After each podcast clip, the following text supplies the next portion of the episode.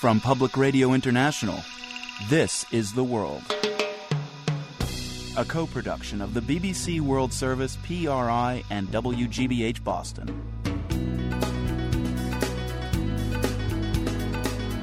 It's Wednesday, November 21st. I'm Marco Werman.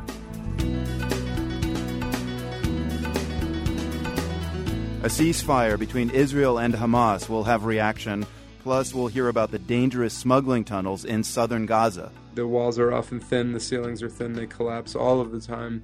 There are explosions all the time. And later, Sandy may have raised alarms about climate change, but this coastal resident in New York isn't looking for change.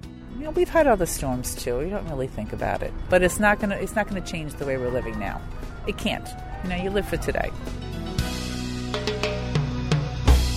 PRI's The World is supported by the Medtronic Foundation, supporting patient-serving groups such as the International Diabetes Federation, who help empower individuals with diabetes to live life to the fullest.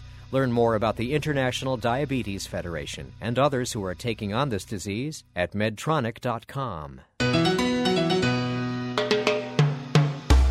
I'm Marco Werman. This is The World. The ceasefire agreement was finally reached, but only after another bloody day of violence between Israel and militants in Gaza. Both sides launched attacks today, even as the truce agreement was being announced in Cairo. That's where Egyptian Foreign Minister Mohammed Kamal Amr held a joint news conference with U.S. Secretary of State Hillary Clinton to unveil the deal. David Kirkpatrick is Cairo bureau chief for The New York Times. David, why did the deal yesterday fall apart, and how did the agreement happen today? Well, we don't really know, but the short answer is the application of American diplomatic muscle. We saw Secretary of State Hillary Clinton in Jerusalem, Ramallah, and Cairo. We saw Secretary of State Clinton huddle with the Egyptian Foreign Minister, the Egyptian President, and Secretary General of the United Nations, Ban Ki-moon, in the presidential palace here for hours of last-minute negotiations to try to hammer this out and even delay her departure. So there was a certain amount of suspense to it. At the same time, the Egyptians, it must be said, demonstrated a great commitment to this deal. It's clear that they put some pressure on their friends in Hamas, that is, the ideological allies of the new Islamist government here in Egypt. And at the same time, President Obama, in his own statement, released at the same time as the press conference here, made it clear that he applied some pressure to Israeli Prime Minister Benjamin Netanyahu to make sure that he went along with the deal. Right. Well, reportedly, Prime Minister Netanyahu is very concerned about rockets and more generally weapons getting smuggled into Gaza and in turn being used on Israel. So any ceasefire is contingent on both sides playing nice, but how much does this ceasefire hinge on Hamas policing themselves and keeping those weapons on lock? It does hinge on that. However, Egypt has also stepped in to say that it will be a guarantor. You know, that if Israel feels Hamas has failed to live up to its end of the deal, step number one is Israel calls Egypt, and Egypt tries to arrange compliance. Now, yesterday when you spoke with us, David, you mentioned how the conflict has strengthened Egypt's hand. Today, Secretary Clinton acknowledged Egypt's new role in the Mideast dispute. But it's worth noting that Clinton and other U.S. officials can't talk directly with Hamas because they're nominally a terrorist group. So I'm just wondering, does this make the U.S. even more dependent on Egypt to advance the peace process?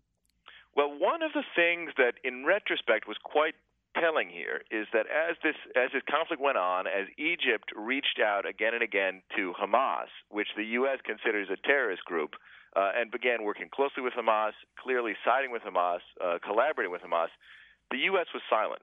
The U.S. did not say, you know, how dare you hold hands with these terrorists? And the reason for that, I believe in part because some American officials have told me, is a bet on Egyptian pragmatism, on the pragmatism of the new Islamist leaders here in Cairo, that over time they may be able to help influence Hamas towards a more pragmatic direction, perhaps even ultimately towards a reconciliation with the Western-backed Fatah faction that governs the West Bank. David Kirkpatrick, Cairo bureau chief with The New York Times. Thank you very much. Always a pleasure. After the ceasefire was announced, Israeli Prime Minister Benjamin Netanyahu said he agreed to the truce after consulting with President Obama on the phone. But Netanyahu also warned that Israel would consider more severe military action against militants in Gaza if the truce fails. Earlier in the day, efforts to reach a ceasefire deal were set back, not just by the ongoing violence in Gaza and southern Israel, but also by an act of terror in the streets of Tel Aviv that injured more than 24 people. The World's Matthew Bell reports.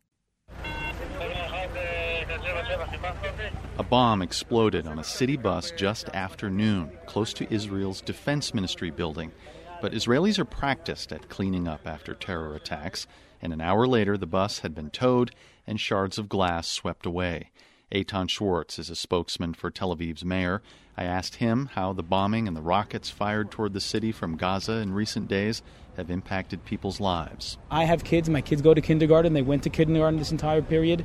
You saw people going on with their daily lives, and at the same time there was something very, very serious happening just 60 kilometers from where we are right now, when we were all following that with a lot of interest and a lot of concern.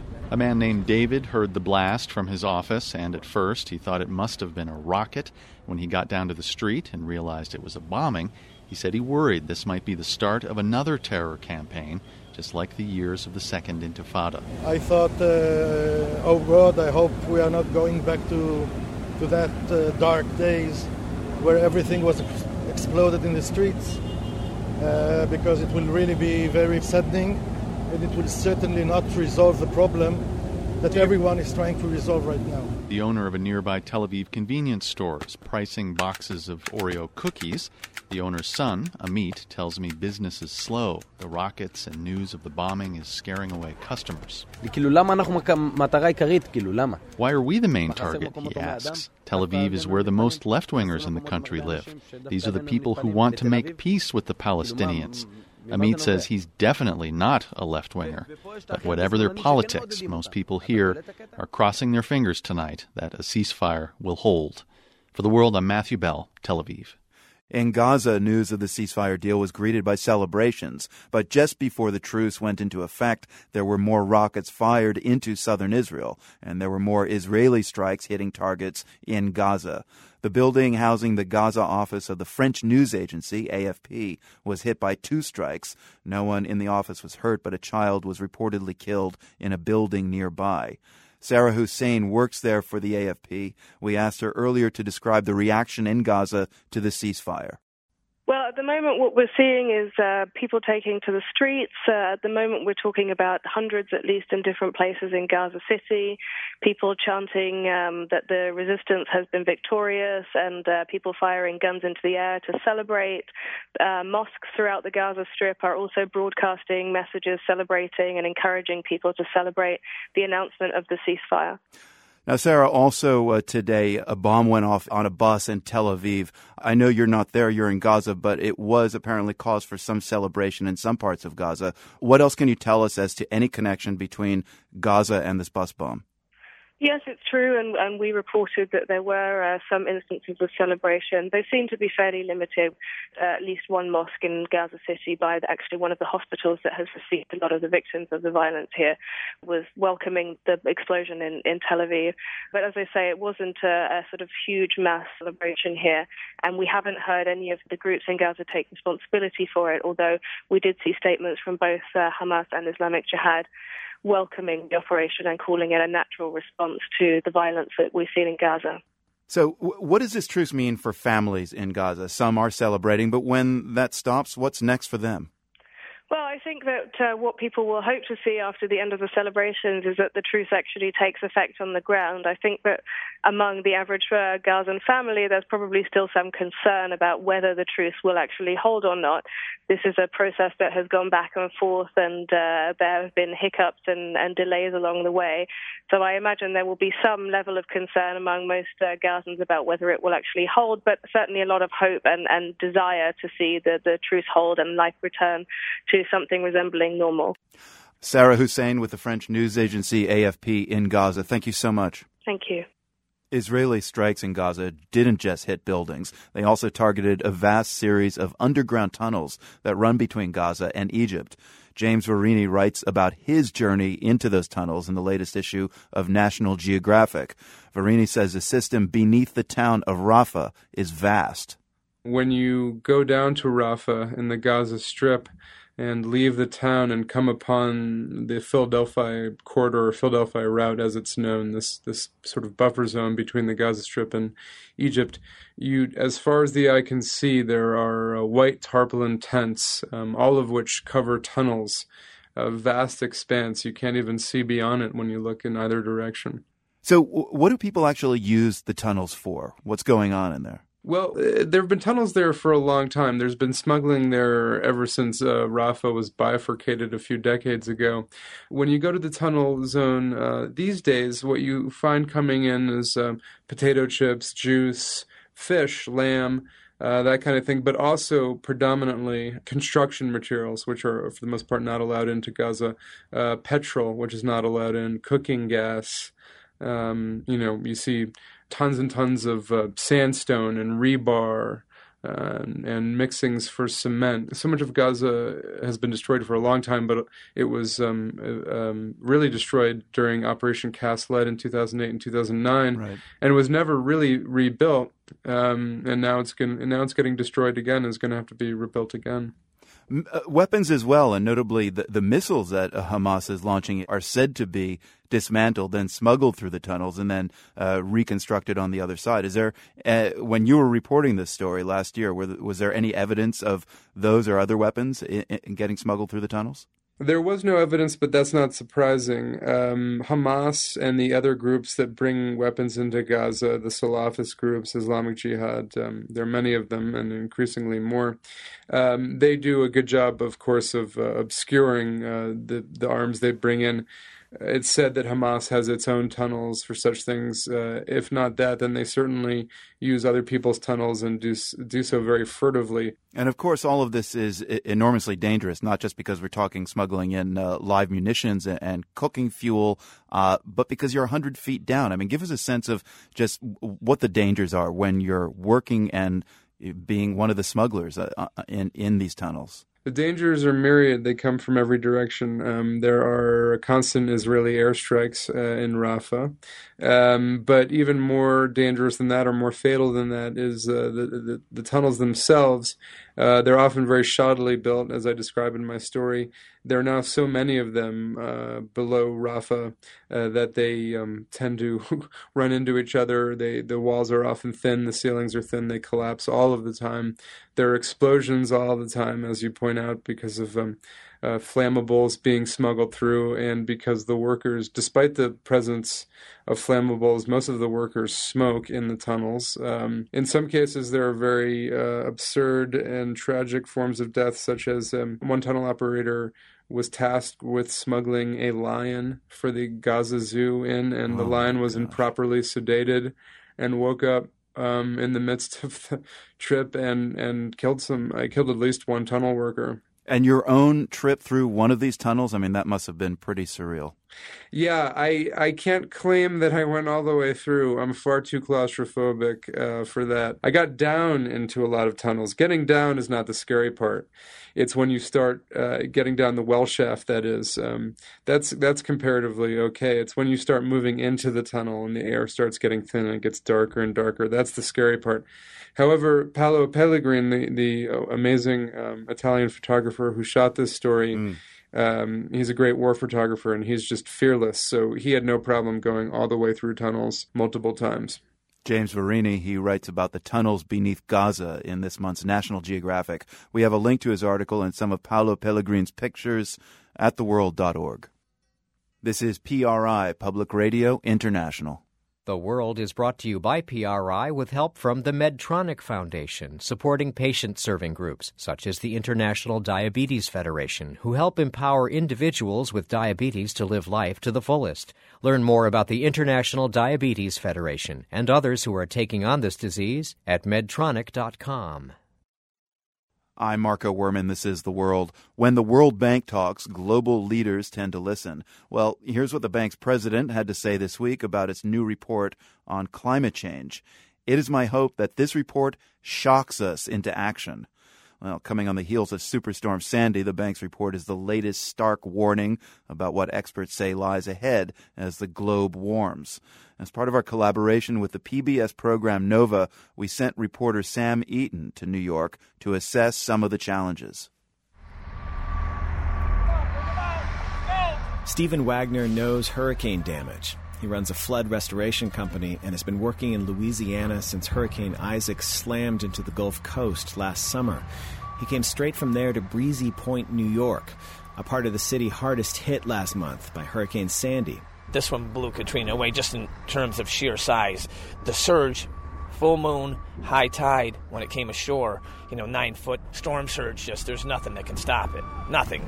Scientists are debating just how much of a role climate change may have played in Hurricane Sandy's devastation, but they generally agree that the storm was a glimpse of the future in a rapidly warming world. For his part, Wagner says he's worked long enough cleaning up after storms to be convinced that that future is already here. Everything is getting bigger, coming later, and moving slower. That's the menace. The slower they go, the more destruction there is. Hurricane Sandy drew global attention to the growing threats from climate change. But two new reports just out highlight the risk of those impacts becoming much, much worse. The first came last week from the International Energy Agency, which advises industrialized nations on global energy policy. The group issued a stark warning in its annual report. Based on current energy trends, it said global CO2 emissions will push average temperatures up far beyond the 2 degrees Celsius limit, the country set to avoid the most dangerous impacts of climate change. Then this week, the World Bank issued essentially the same warning, that we're headed for an average increase of nearly 4 degrees Celsius. In Fahrenheit, that's 7 degrees hotter. World Bank President Jim-Yong Kim painted a stark picture of such a future. There would be massive disruption in some of our most basic systems, water supply, the viability of coastal cities, entire populations that live in low-lying areas. And the window is narrow. We've got to take action now. The question, of course, is how. The Energy Agency says to avoid catastrophic warming, the world will have to leave some two-thirds of its remaining fossil fuels in the ground between now and 2050. Others take it a step further, arguing that carbon emissions will have to drop by 80%.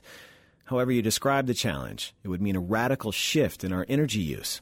The problem is, there is 1 billion people who are at the top, and then there are 9 billion people in the future who want to be in that same club. So that essentially makes energy consumption potentially 10 times larger than it is today. That's Klaus Lackner of the Lindfest Center for Sustainable Energy at Columbia University. He says the conventional view that economic growth is driven by the availability of cheap energy, mostly from fossil fuels, is still very much alive. So you have to convince people that a solution exists, which I don't think has happened yet, and that that solution is affordable and that it's worth spending that amount of money. Lackner is pessimistic about our ability to meet that challenge, but others say there are historic precedents. Ben Orlov is with Columbia University's Climate and Society program. Countries said, yes, it's cheaper to get slave-produced crops. We just refuse to accept them. It's something that we think is inhuman. Orlov says countries have often drawn stark moral lines on economic issues. People would not accept products that are produced by child labor, and we also respect the products that are produced with certain environmental standards. So I think there's the hope that we can extend these agreements into the energy field. And some solutions do exist. Renewable energy is surging around the world while costs are plunging, and nuclear power, though tainted after Japan's Fukushima meltdown, is still a low-carbon option. Meanwhile, the International Energy Agency says there are huge opportunities to cut energy use. Chief economist Fateh Birol says the growth of global energy demand could be cut in half through greater efficiency. Without new technologies and pushing the button of the measures which make complete economic sense. Birol's agency estimates that two-thirds of the world's potential for energy efficiency remains untapped. And then there's a fourth approach to reining in greenhouse gases, technologies to capture and store carbon. Okay, so let's go to the lab. Columbia University's Klaus Lackner brings me into a room filled with machines that he hopes could someday cheaply suck carbon dioxide straight out of the air and store it underground. There are prototypes for fake trees and huge sails made of material that would soak up CO2. Researchers around the world are working on similar technology, but many say without a broad economic penalty for carbon pollution, there's little incentive to adopt technologies like this. What's still lacking is the political will to solve the problem, and I think that will require a change in attitude, that people actually see that the risks of not doing anything are starting to get big. The question is, when do we believe that it hurts enough that we will do something? With Sandy's wreckage still piled along the coasts of New York and New Jersey, many people are saying that moment may finally have come, at least in the U.S. But it's no sure thing. Memories fade, and ways of life can be extremely resistant to change.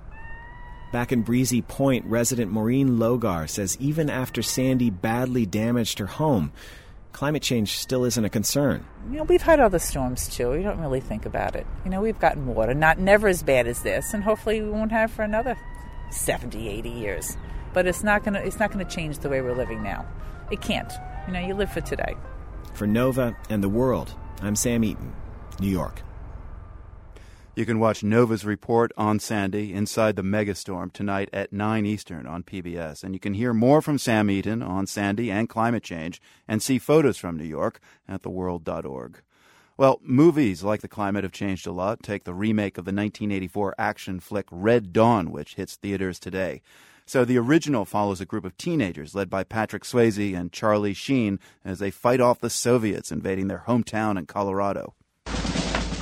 Not bad for a bunch of kids, huh? Mama'd be real proud.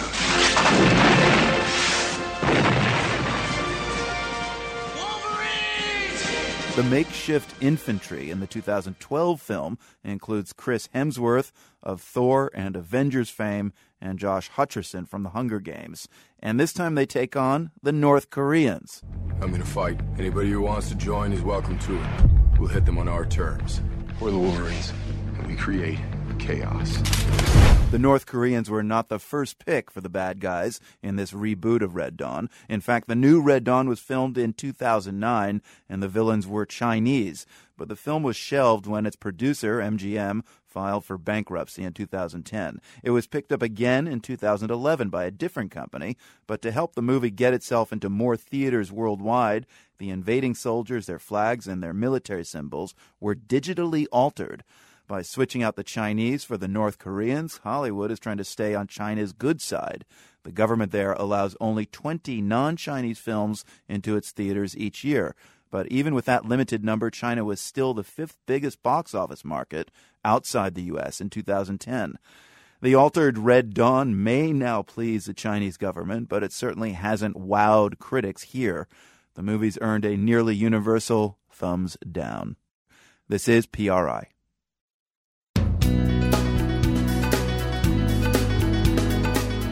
I'm Marco Werman. Still to come on the program, the missing sexy parts in Grimm's fairy tales. Rapunzel, for example, was no tower prude. In the first version in 1812, there it is in plain light. She was pregnant. And it's not unusual because this is a story about pregnancy. It's full of sexuality and fertility. That's ahead on The World. PRI's The World is supported by the Medtronic Foundation, supporting patient-serving groups such as the International Diabetes Federation, who help empower individuals with diabetes to live life to the fullest. Learn more about the International Diabetes Federation and others who are taking on this disease at medtronic.com. I'm Marco Werman, and this is The World, a co-production of the BBC World Service, PRI, and WGBH in Boston. The metropolis of Vijayanagar was a center of a Hindu empire in South India that lasted from the 14th to the 16th century. Now the ruins sprawl over hundreds of square miles around the town of Hampi. They include ornately engraved palaces, temples, and stone chariots. It's a UNESCO World Heritage Site, a remote one, so it's remained relatively unchanged over the years. But reporter Michael May discovered the site has recently undergone a controversial makeover. Hampi appeals to the kind of travelers willing to go 12 hours out of their way for something different. And I'm one of them. An azure sky meets undulating hills covered with red granite boulders, Abandoned ruins dot the landscape. And then, in the center of town, there's Virupaksha Temple. The bells still call Hindu worshippers to this 15th century stone temple. Inside, pilgrims line up with an offering of coconuts or rupees for Lakshmi, the temple elephant. Lakshmi returns the favor with a blessing and a tap of her trunk on their heads. Musicians play devotional music on a stone pavilion, and tour guides lead small groups through the sacred chaos. For 230 years, this is the glorious time of the big Vijayanagara Empire. This is what archaeologists call living heritage, an ancient monument still being used by locals. And the same was true for the Hampi Bazaar. My tour book promised a thriving 400-year-old marketplace full of restaurants and guest houses. Instead, I found bulldozers leveling hundreds of cement homes and shops, most built over the past 60 years. The air was thick with dust. Locals stood around and watched, stunned. A few used sledgehammers to pry valuable steel rebar from the wreckage. Tour guide Virupaksha stood outside his home, watching a lurching bulldozer approach. The front half of his home had already been torn down. That's where I was born. Any minute it's going to collapse and they're going to bulldoze it. Everything. I'll come back to the fate of Viru and his family home in a moment. As I'd learned, the Archaeological Survey of India, or ASI, ordered the demolition. It's the government organization charged with protecting the monuments here. M. Nambi Rajan is ASI's archaeologist in charge of Hampi. He told me that the ASI had to take action because people were not just living near the ruins.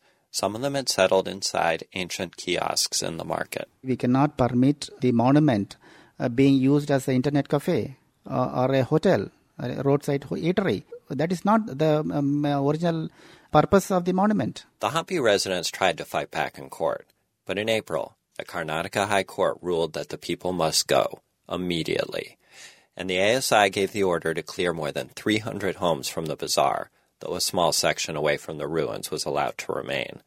Nambi Rajan says people who have lost their homes will be compensated and moved to a village outside of the protected area. So in course of time, they will get good business. They can run their life without any trouble. Nambi Rajan says the sacrifice is worth it.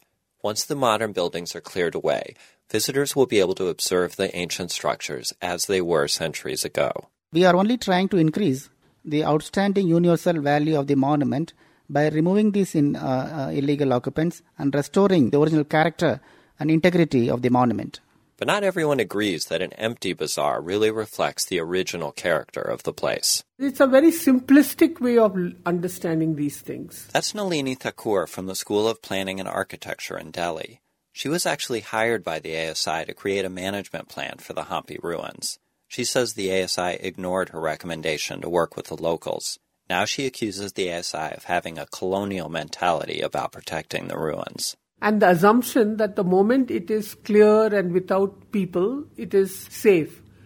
And that is also not true, because to maintain these places, it is better to have people and not depend on one organization. Thakur says that the locals can do a great job of maintaining archaeological sites when they're given the incentive to do so. This approach has worked at sites in Rome and Jerusalem. Thakur does agree that the bazaar was becoming overdeveloped, but she thinks the government could have found a middle ground. Her plan called for a field school in Hampi, where residents in the bazaar would be taught how to live among the ruins and protect them. So that you come very clearly say, what are the do's and don'ts for this, which we all follow? But Thakur suspects the ASI had another motive beyond preservation. The Hampi Bazaar catered to backpackers who often spend just a few dollars a day.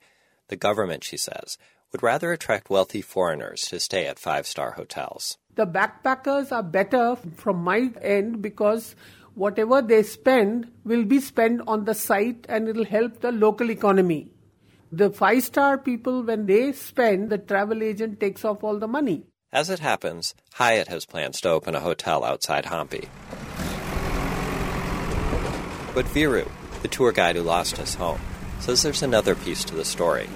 He says there's been tension for years between the locals who serve the tourists and the Swami who runs the temple. Because he thinks that, Hampi is not, it's Hampi is all polluted because of the foreigners, because of the hippies, because of the, they're claiming that drugs been selling. Viru says that was no reason to destroy the bazaar. He thinks the police should have just stepped up enforcement. But whatever the ulterior motives, the effect for Viru is the same. He and his family will get a bit of compensation, and they'll be relocated to the new settlement. So our business depends on the tourism. There's nothing is there to do. So one way or the other way, life is finished. As I gazed over the heaps of rubble that had been a thriving marketplace just days before, it occurred to me that travelers who love Hampi had lost something too. The historic bazaar is now just another stone monument, protected, perhaps, but devoid of life. For The World, I'm Michael May. It's truly an amazing scene, and we have a slideshow of the ruins and the bulldozers at theworld.org.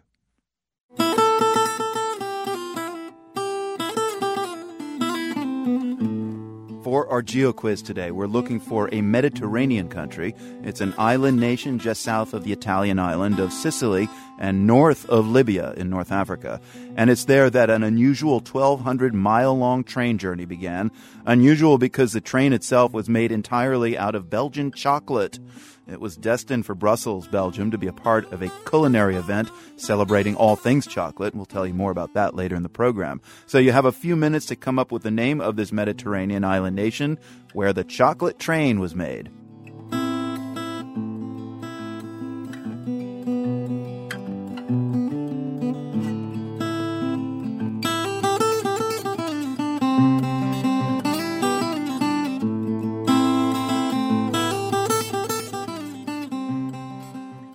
Another food story, a sad one from a place a lot of celebrity chefs are currently staking out. Everybody is opening a restaurant in Hong Kong. All the famous chefs in New York, in Spain, in London are opening restaurants in Hong Kong because this is where they think the money and the future is. That's the BBC's Juliana Liu. She's been following the story of two young up-and-coming chefs who worked for British celeb chef Heston Blumenthal. His Fat Duck restaurant in England has garnered 3 Michelin stars. Blumenthal's two protégés happened to be in a Hong Kong taxi on Monday when one of the city's double-decker buses slammed into the cab, crushing it against another bus. You have these two very young chefs who died in the prime, even before reaching the prime of their careers. They died together, and it's just very sad because, of course, their boss, Mr. Blumenthal, had talked for a long time about wanting to open a restaurant in Hong Kong. The driver of the taxi was also killed.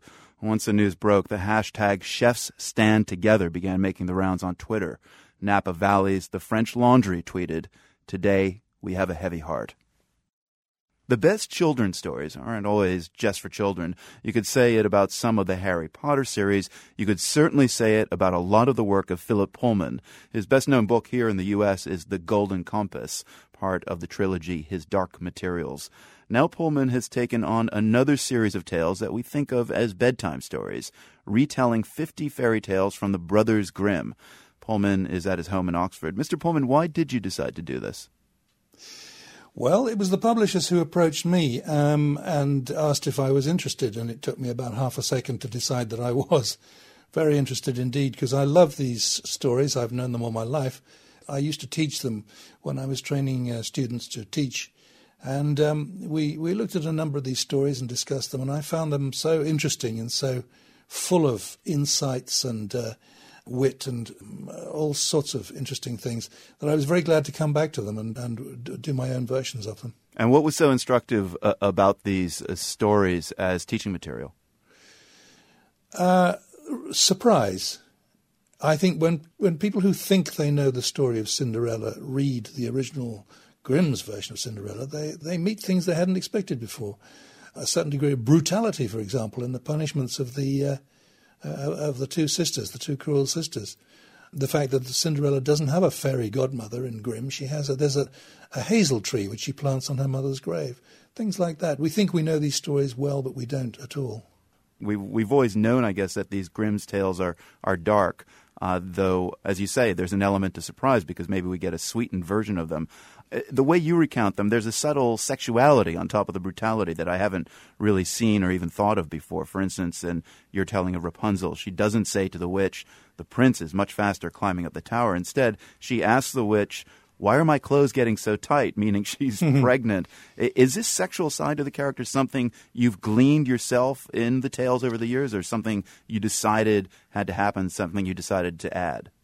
No, that's in the original telling of the stories, as it is in Grimm. What happened in the course of the history of the Grimm stories is that through the 7 editions that they put out from 1812, the first one, to 1857, the final one, was that they got more and more prim, more and more priggish, more prudish, we might say. Why? The loss of Rapunzel's sexuality, so to speak, was something that's attributable to the increasing piousness, we could say, of the Grimms themselves. Because in the first version, in 1812, there it is, in plain light. She was pregnant. Mm. And it's not unusual, because this is a story about pregnancy. It's full of sexuality and fertility. And also social commentary. I think of Hansel and Gretel and the whole kind of front-loading of this very depressing climate that the family is poor and they don't know whether to keep the kids or not. I'd completely forgotten about that. Exactly. That's another thing that gets glossed over and forgotten about. When we're telling the stories to children at bedtime, we don't want to upset them too much by bringing in the realistic details of rural poverty in medieval Germany or whatever it is. So we don't mention that.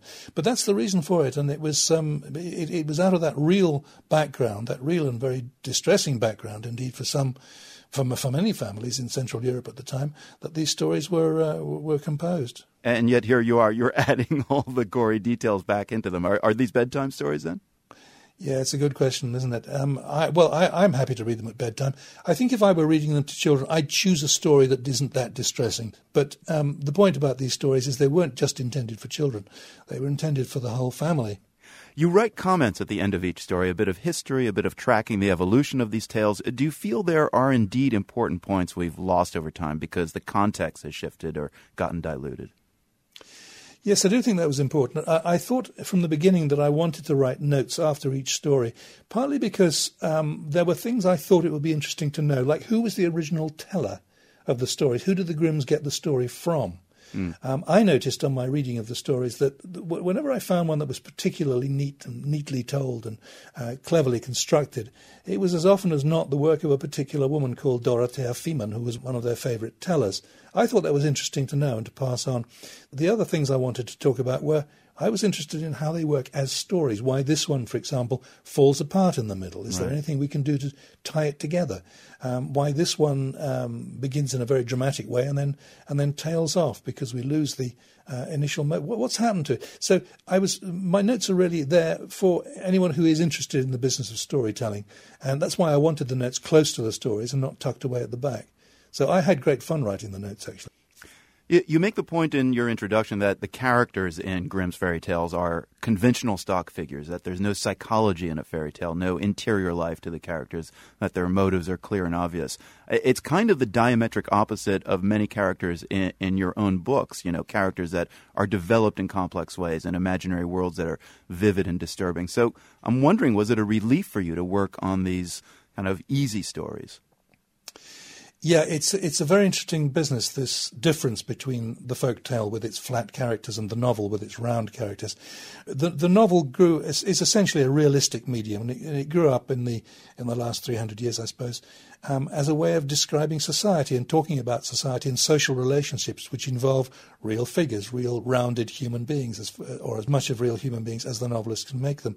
But fairy tales don't work like that, and if you try to put a character from a great novel, Jane Eyre, say, or Elizabeth Bennet from Pride and Prejudice, try to put a character like that into a fairy tale, they'd stick out like a sore thumb. It wouldn't work at all. The characters in fairy tales are flat. They're puppets. They're little stick figures. They're not human beings. That's one of the reasons why the stories are so quick, so fast-moving. And it was a great joy to work with characters like that. I've written a few fairy tales myself, and I always welcome the company of these masks, almost, these like mask-like characters from the Commedia dell'arte, who have no depth, as you put it, no interior life. But they're fast-moving, and they're quick, and they're funny, and they're delightful company. Well, Philip Pullman, wonderful to speak with you. Thanks a lot. Thank you. It's been a great pleasure to talk to you. Philip Pullman's new book is Fairy Tales from the Brothers Grimm. It was published to coincide with the 200th anniversary of the first publication of Grimm's fairy tales. By the way, it's always useful to have these archetypes to reflect on current events, and I asked Philip Pullman whether he could come up with a fairy tale that worked as a parable for a current news story. You can check out his answer at theworld.org. This is PRI. I'm Marco Werman. This is The World. Let's get to the answer to our GeoQuiz now, which deals with one of our favorite subjects, chocolate. Yes, we're going to find out how the centerpiece of Brussels Chocolate Week was created. Andrew Farrugia is a pastry chef and a chocolate artist. Tell us what you created for Brussels Chocolate Week. Well, actually, I created a large train locomotive. Made entirely out of chocolate. Right, over 100 feet long. And yes, 112 feet long. It's like a 50, 60-year-old train. It's got, all the chimneys and bells and those large wheels and everything. The coal, the shovel. Yeah, you've got almost 2,800 pounds of very good Belgian chocolate to work with. What was the hardest part to carve out of chocolate? What I do is normally I melt chocolate, create large slabs, and start cutting out pieces. Actually, it's constructed from approximately 6,430 different hand-cut pieces. Wow. You got to be sure that you got the right measurements. Otherwise, when you come to put all pieces together, they won't fit. Another difficult part which I had was to transport this train from where it was actually made, because I live in the very beautiful, I have to say, country of Malta, right in the middle of the Mediterranean Sea, and it was a long way for the train to go. So that was a very difficult part. So listeners, if you were listening carefully to Mr. Farrugia there, he gave us the answer to the GeoQuiz. It is Malta. What other kinds of things have you carved out of chocolate, Andrew? I also have done a full-size sculpture of your president, Barack Obama. Wow. And I sculptured him from one solid block using just a chisel and a hammer. I also did a Ford 1931 Model A car. Anything with art, I do it in the same way with chocolate. Any suggestions for creative uses of chocolate for Thanksgiving? If you're talking about something which could be eating, there's nice cherry and chocolate tarts. So you can use nice Amarena cherries, and you can make a beautiful chocolate ganache on top with a nice crumb base on the bottom. I like to do that dessert myself. Could I get you to carve a chocolate turkey for me? If you want me to, yes, I can. I can do anything in chocolate. Andrew Farrugia, pastry chef and the artist who is responsible for a 100-plus long foot train made of chocolate. Andrew, great to speak with you. Thank you very much, Marco. You can see a picture of the edible train and get Andrew's recipe for cherry and chocolate tarts at theworld.org. Finally today, our global hit takes us to Canada's capital, Ottawa, where a Native American DJ collective hosts one of the hottest club nights in the city. A Tribe Called Red mixes electronic dubstep beats with traditional powwow singing and drumming, plus a dose of politics. North Country Public Radio's David Summerstein reports. It's the second Saturday of the month, Electric Powwow Night, at Ottawa's trendy Babylon Club. Inside, A Tribe Called Red's three DJs, Indian, Bear Witness, and Shub, warm up the crowd with a bumpin' mix of dancehall and hip-hop. Brittany Jones and Marissa Martin sip cocktails in a cozy booth. They're both native, Chippewa and Mi'kmaq, respectively. They say the electric powwow is special for Aboriginal people, particularly for students far from their homes and tribes. Because when you're going to a regular club, you're not really represented. You know that coming here, you're going to see a lot of other Aboriginal people, so it makes that like a sense of comfort, family, friends, you're going to see people that you know.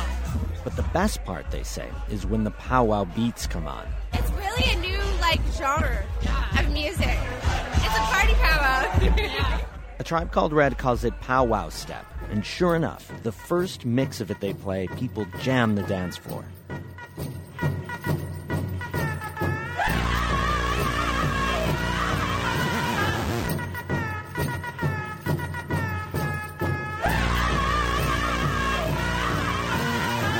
It's so loud, the singing so powerful, the bass so deep and wobbly, the fabric on your clothes actually vibrates.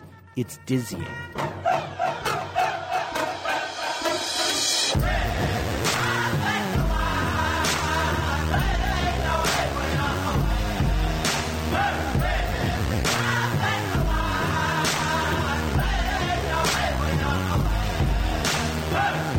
Tribe Called Red's Ian Campo, DJ Indian, sang in a powwow group when he was a kid in the Nipissing First Nation, north of Toronto. He says many young Aboriginal people bring that shared experience to the electric powwow. It's, you know, a place where you meet people, it's a place where you dance, it's a place where you share songs, and it's the same as a powwow. It just so happens that, you know, in an urban setting and in a modern setting, it takes place in a club. A Tribe Called Red's name gives a nod to hip-hop pioneers A Tribe Called Quest. The red part represents indigenous people on the traditional medicine wheel. The band started when Campo and Bear Witness were DJing in the same club about 5 years ago. My East Indian friends would have their brown part, like in quotes, like brown parties is what they call it. And then, they, you know, there was Korean parties and there was all these like culturally significant parties that they'd have. And I realized that there wasn't really any representation like that for the Aboriginal population in the city. So we just wanted to kind of throw one for that. Campo took a loop from a powwow song. Bear Witness put a beat under it. Bear Witness says that's when it all clicked. It was the reaction from the Aboriginal people in the crowd where they'd take over the dance floor and like this is us now, and they always like really just like push everybody back and we're going to take over this space, which, you know, is again is something that you don't see come out of the Aboriginal community enough.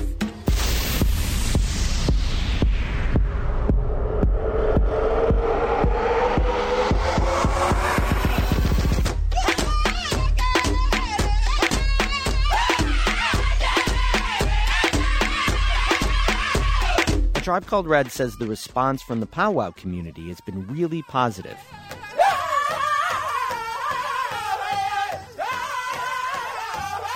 This is the group Bear Creek, singing at the Akwesasne Mohawk powwow last summer. Bear Creek singer Gabe Gaudette says A Tribe Called Red is respecting the music and moving it ahead. It's cool because it's I've never heard our music, our specific music, done in that way, and I just really like what they do. A Tribe Called Red roots its music in indigenous politics. That comes out sharpest in videos Bear Witness produces and projects at some shows. One called Indians in All Directions mashes up a Jamaican dancehall tune called Scalp Them with an old British TV variety show. Campo says the images show white people dancing in stereotypical Indian costumes. So there's nothing really Aboriginal about it, except for that we're remixing it. Now we're decolonizing these images and these songs, and we're taking that power back ourselves.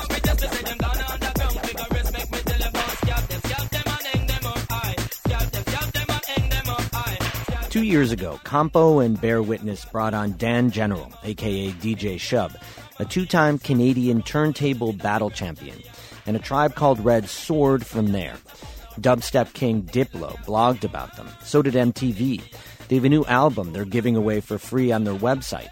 And they want to spread the electric powwows across Canada, continuing the process of carrying a cultural anchor into the DJ era. For The World, I'm David Summerstein, Ottawa.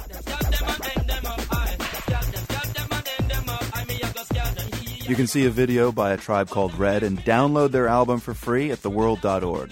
From the Nat and Bill Harris studios at WGBH, I'm Marco Werman. We're back tomorrow.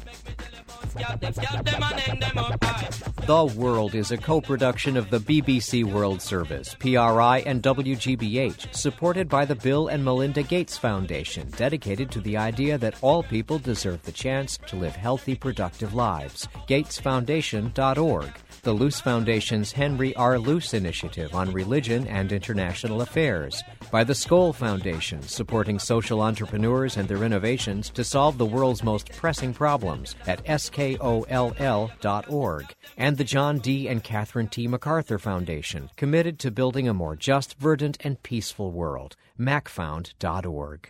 PRI, Public Radio International.